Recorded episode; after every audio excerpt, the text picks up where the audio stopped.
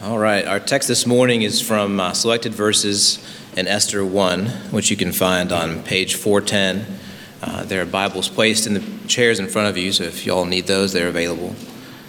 And while you're getting there, you can take some notes today because we're going to have some very strong contenders for future baby names in this passage. And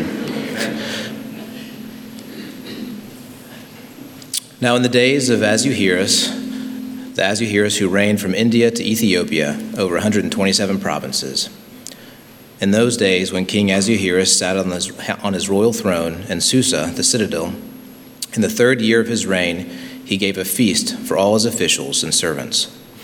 The army of Persia and Media and the nobles and governors of the provinces were before him, while he showed the riches of his royal glory and the splendor and pomp of his greatness for many days 180 days. On the seventh day, when the heart of the king was merry with wine, he commanded Mehuman, Biztha, Harbona, Bigtha, and Abagtha, Zethar, and Carcas, the seven eunuchs who served in the presence of King Ahasuerus, to bring king, Queen Vashti before the king with her royal crown, in order to show the peoples and the princes her beauty, for she was lovely to look at. But Queen Vashti refused to come at the king's command, delivered by the eunuchs. And at this, the king became enraged, and his anger burned within him. This very day, the noble women of Persia and Media, who have heard of the queen's behavior, will say the same to all the king's officials and there will be contempt and wrath in plenty. If it pleases the king, let a royal order go out from him, and let it be written among the laws of the Persians and the Medes, so that it may not be repealed, that Vashti is never again to come before King Ahasuerus. And let the king give her royal position to another who is better than she. So when the decree made by the king is proclaimed throughout all his kingdom, for it is vast, all women will give honor to their husbands, high and low alike. This advice pleased the king and the princes, and the king did as Memucan proposed. He sent letters to all the royal provinces, to every province in his own script, and to every people in his own language, that every man be master in his own household and speak according to the language of his people. This is the word of the Lord. Thanks be to God. You may be seated. Thank you, Brandon mastery of those names. Love it. Thank you. Um, well, I am Ransom Kent, the pastor here, and we are starting a brand new series in Esther this morning. Um, I'm always jazzed when we're starting a new series. Something about it just feels fresh and new, and so I'm excited to uh, be in the book of Esther for the next couple months with you all. Um, a couple things. Let's just, as a general introduction to the whole book of Esther, probably the most striking uh, trivia about Esther is that the name of God does not appear one time in the book of Esther, not once. God's name is not even mentioned. Um, now, that fact remaining, I believe, as I've been studying Esther and getting ready for this series, we have before us one of the most relevant books to our personal walk with Christ uh, that, that we need right now. We need this book. We need the message that it has. And so, throughout this series, here's my hope. Here's the general trajectory of where we're going. Uh, as we begin with the first couple of sermons, my hope is that we'll be confronted with areas of our life, maybe, that need to be deconstructed in a sense. Um, maybe it's uh, a bad assumption about how God works. Maybe it's bad theology. Maybe it's uh, just uh, a bad way of thinking about how things work, a, a, a wrong perspective. Um, and as we're confronted by that, I hope that the, the next phase of the series will help us rebuild those areas of our lives in faithfulness and obedience to Christ. Uh, and then finally, my hope is that we'll wrap this series up and, in a sense, maybe even uh, coat all those new areas of our lives with hope a hope that is worthy of hoping, uh, a hope in Jesus Christ. And so that's kind of the direction we're heading. Uh, a little bit of historical background here. Uh, we have a book here that's about the story of a young Jewish woman who lives in Persia who becomes the queen of Persia. That's the story of Esther. Um, it's in a technical sense, this book has been written uh, to, to explain why the Jews were to celebrate a festival called Purim, P U R I M. Uh, Israel had, of course, been exiled twice now. Once uh, uh, Israel, the northern kingdom, had been brought to Assyria, but now Babylon, Persia, the Medes had overtaken that world power. They were now the, the dominating power in the world, and Judah and Israel now were part of that vast kingdom. And so that's why we have uh, this story of a young Jewish girl living in the citadel in the capital of Persia. Um, this is an interesting little tidbit. Uh, Esther is a comedy. Esther's satire. Esther um, is about uh, this, this powerful kingdom. You have, Ahasuerus, or this is actually Xerxes the first here in this book, the probably the most powerful man that's ever existed to this point in all of history. And why is it funny? Because he has no power, really. He has no power.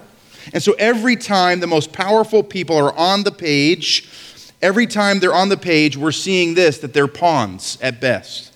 They're pawns at best.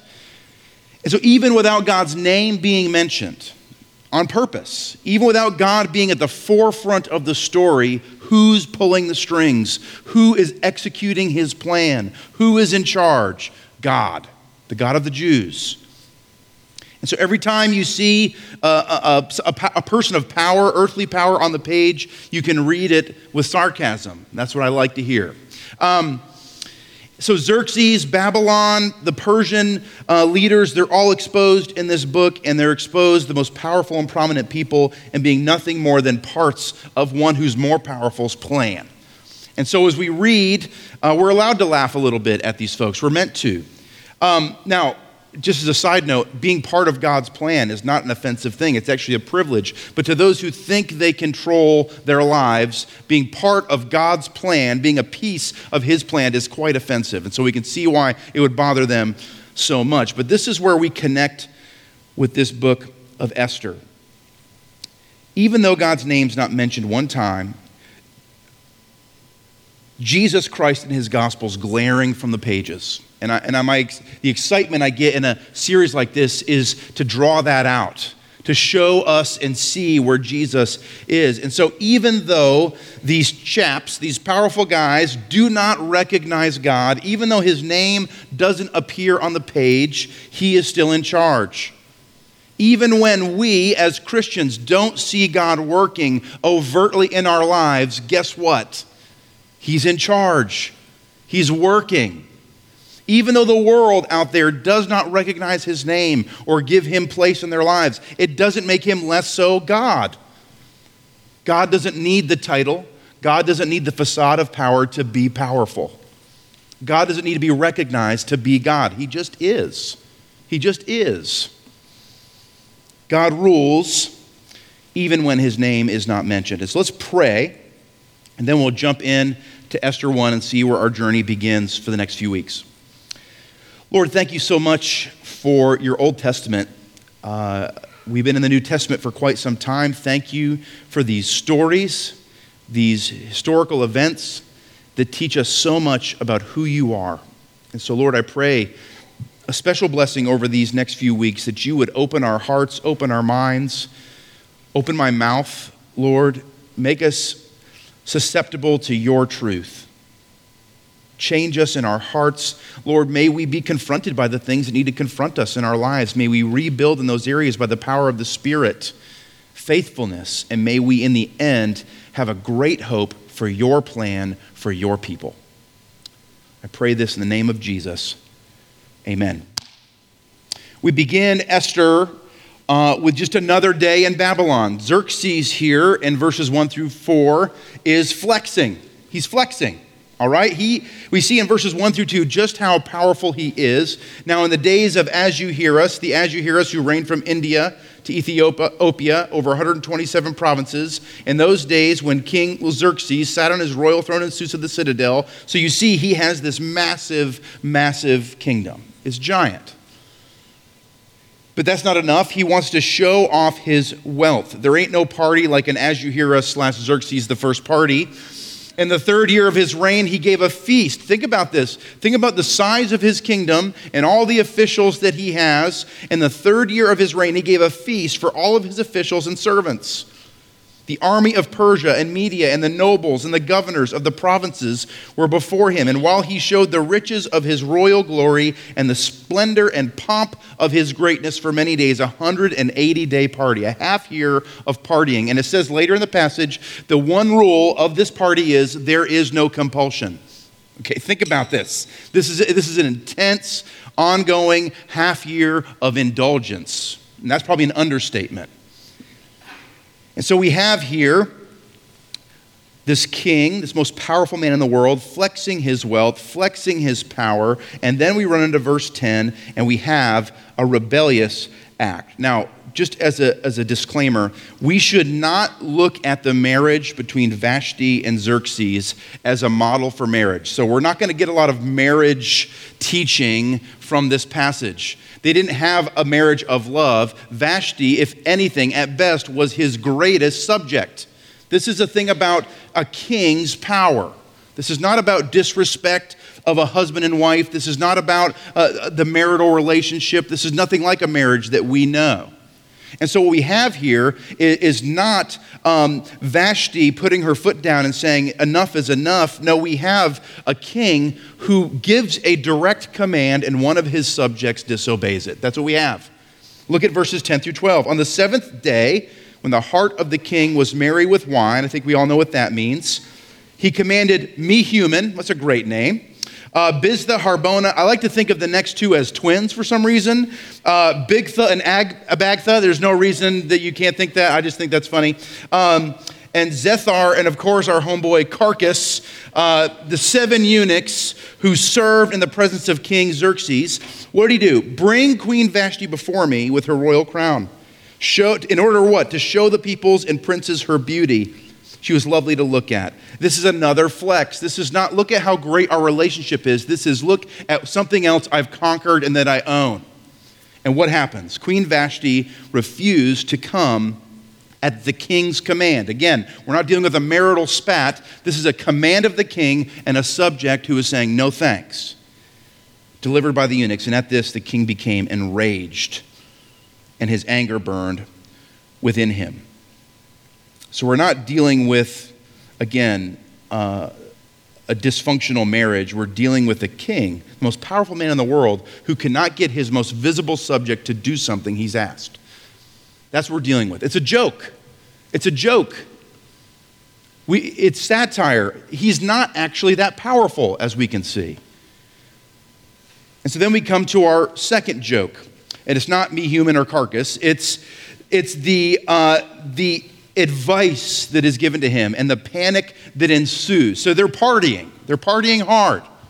And, and all of a sudden, Vashti says no. And it's almost as if the party stops for a group of people because they've got a problem they've got to solve. And so we didn't read this this morning, but verses 16 and 17, a new character named Memucan, of course, um, has some advice for the king. And here's where it starts. Verse 16. Not only against the king has Queen Vashti done wrong, but also against all the officials and all the peoples who are in all the provinces of King Ahasuerus. For the queen's behavior will be made known to all women, causing them to look at their husbands with contempt. You can read in here a big gulp, okay? Since they will say, King Ahasuerus commanded Queen Vashti to be brought before him, and she did not come. These men, we should laugh at their insecurity. Will my wife do the same? This is what's happening. The patriarchy is crumbling before our eyes. The, the, the power that they think they have, they are worried that they're going to lose it. And then we get verses 18 through 20. So he says, This very day, the noble women of Persia and Media who have heard the queen's behavior will say to the same, to all the king's officials, there will be contempt and wrath and plenty. In verse 19, if it please the king, let a royal order go out from him. If you look at the Hebrew here, uh, what Memucan is saying is listen, bro, you got to get this on lockdown. We got to get this, we got to stop the bleeding. This is a really bad situation for us and our homes with our wives. And so, because the king's wife disobeyed, because they were afraid of what that would mean for all the other marriages or arrangements of marriage in the kingdom, they give a solution. that solution was that he make a law, the king make a law. And I love this. Uh, there's Memucan will come in, I think, next week a little bit, but um, he's, he's smart. What he's asking the king to do is make a law for everyone else to do what he could not. Think about this. Look at verses 21 and 22. This advice pleased the king and the princes, and the king did as Memucan proposed. He sent letters to all the royal provinces. Listen what the law is to every province in its own script and every people in its own language, that every man be master in his own household and speak according to the language of his people. The law was that every man in the kingdom do what King Xerxes could not do himself. Do you see the irony of it? It's a little funny. I know you're not laughing, but it's funny. The, the most powerful man in the world can't get the, the most uh, visual subject to do what he says, so he tells everyone in his insecurity, You all need to do this. You need to keep your houses in order, as I could not. The most powerful man in the world does not even have the power to do what he's telling everyone else to do in his own household. Now, this is not just a joke, it's not just satire. What's happening here, we've got to pause, is God is setting the stage.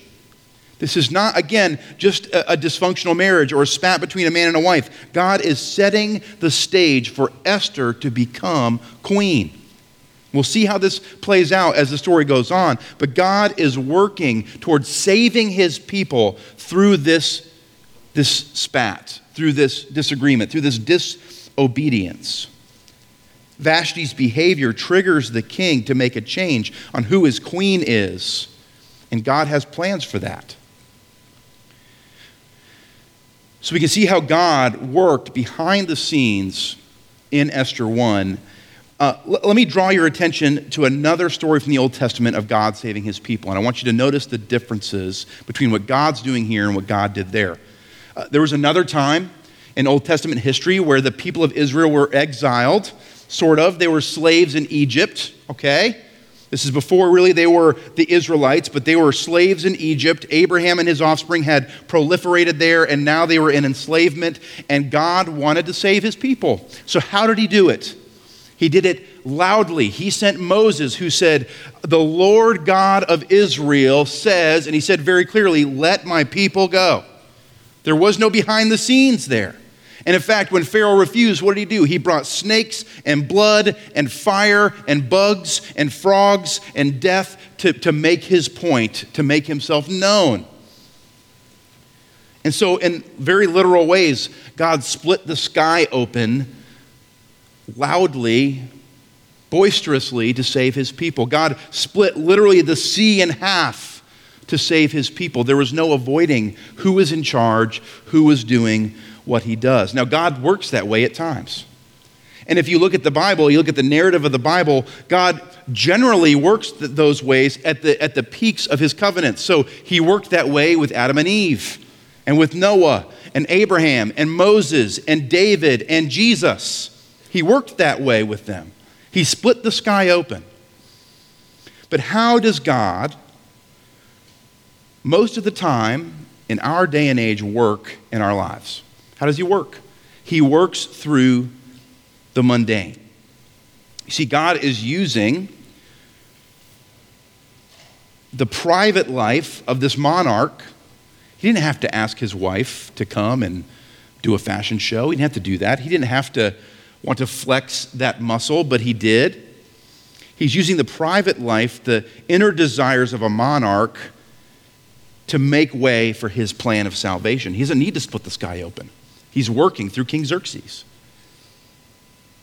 But in our lives, it's very similar to this. God works in the day to day. God works in the day to day, the mundane stuff. Think about it this way God works at your job.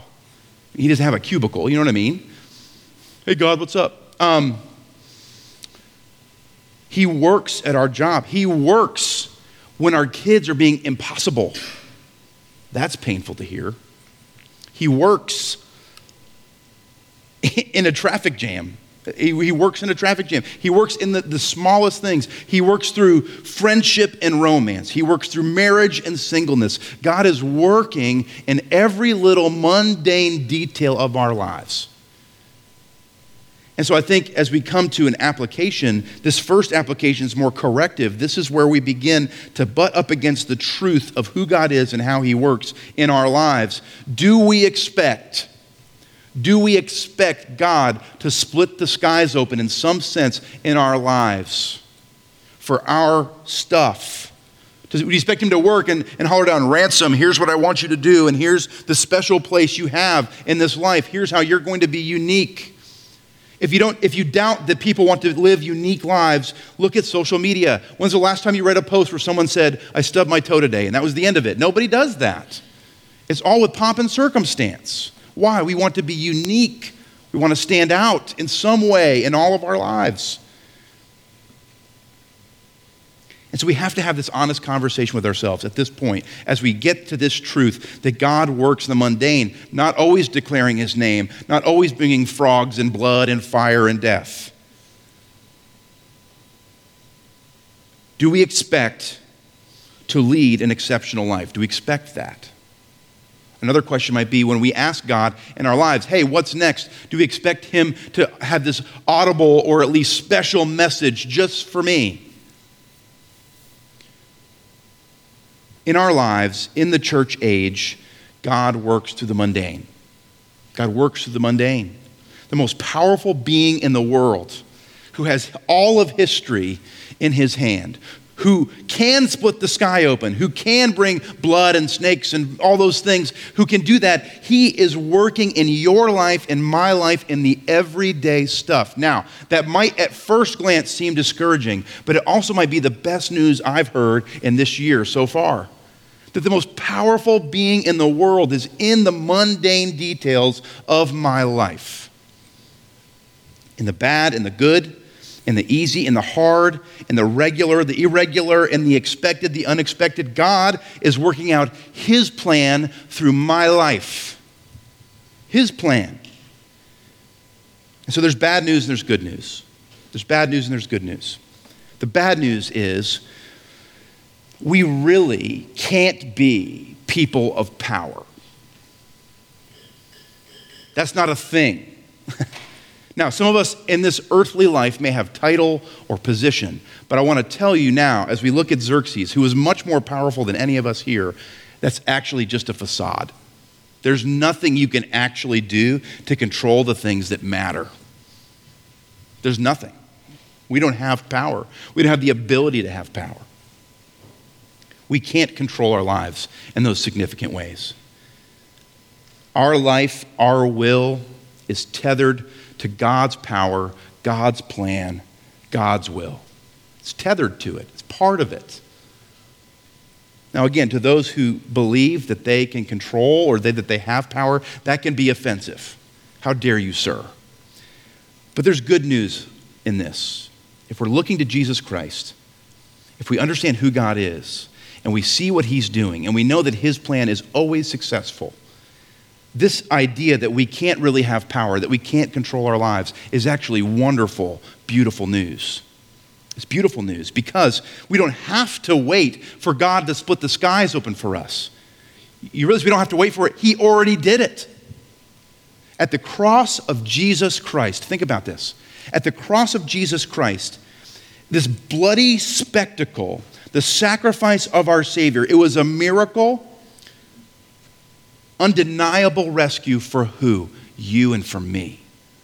He didn't do it just to make his own name. He did that thing for you and for me to include us in his plan.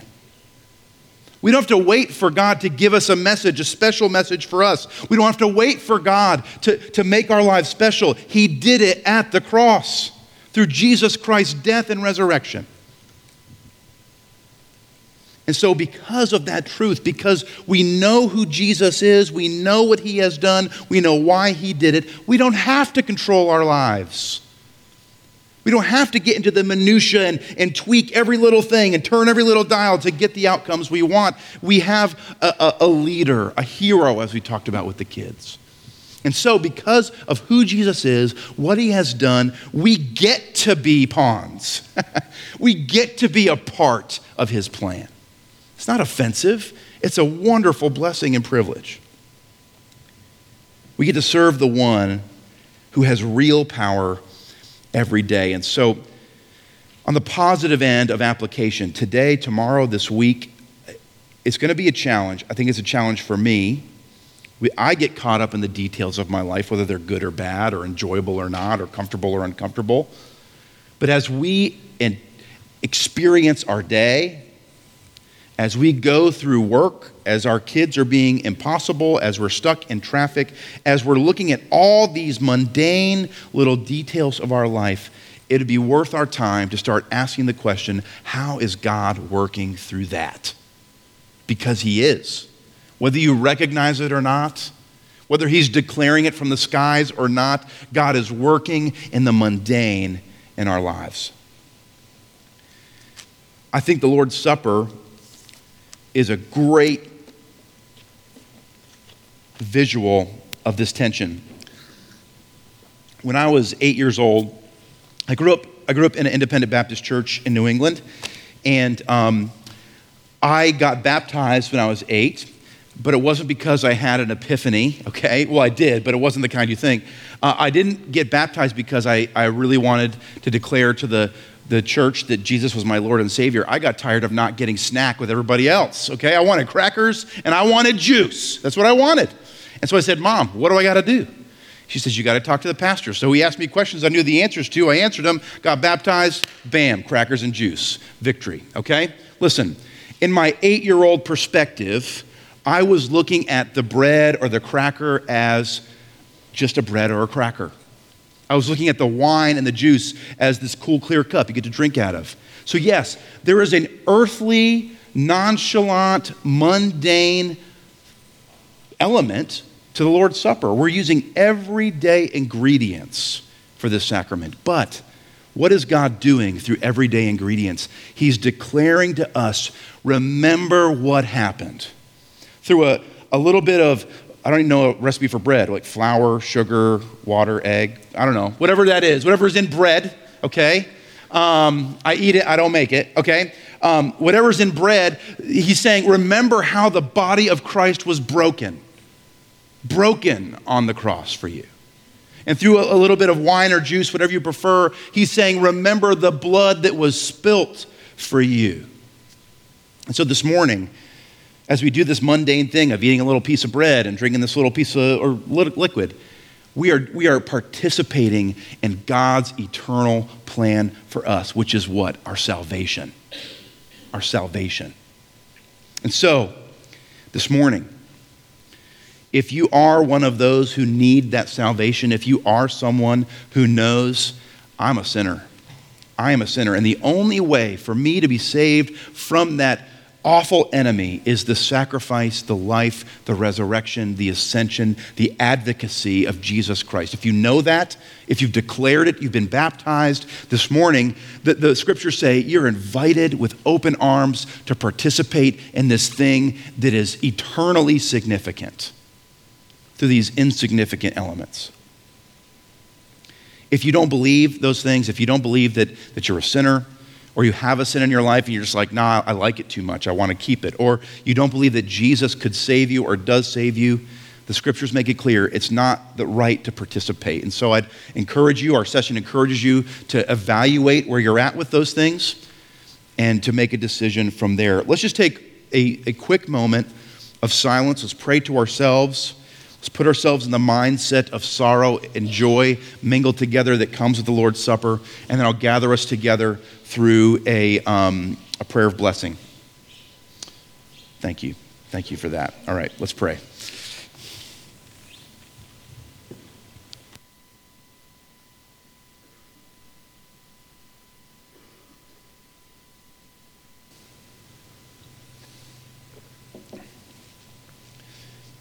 Father in heaven, I personally want to thank you that you are bigger than an eight year old's bad attitude.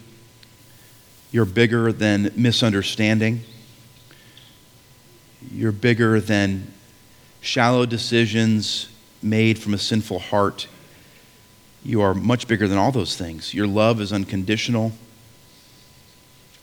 Lord, all of us in some way misunderstand what we're about to do, but all of us in some way this morning have a Savior or we don't. And so I pray, Lord, that those of us that have Jesus Christ as our Savior through, through uh, by grace, through faith, that we would come with confidence to this mundane dinner with eternal significance. I pray, Lord, that this time together as a family, eating and drinking, through the Holy Spirit, the presence of Jesus Christ would begin a time in our lives where we are reorienting ourselves to see how you work in our lives for your plan. And I pray, Lord, that the sorrow of our sin would be heavy, but the joy of your salvation would be a burden lifter. And I pray these things in the name of Jesus Christ. Amen.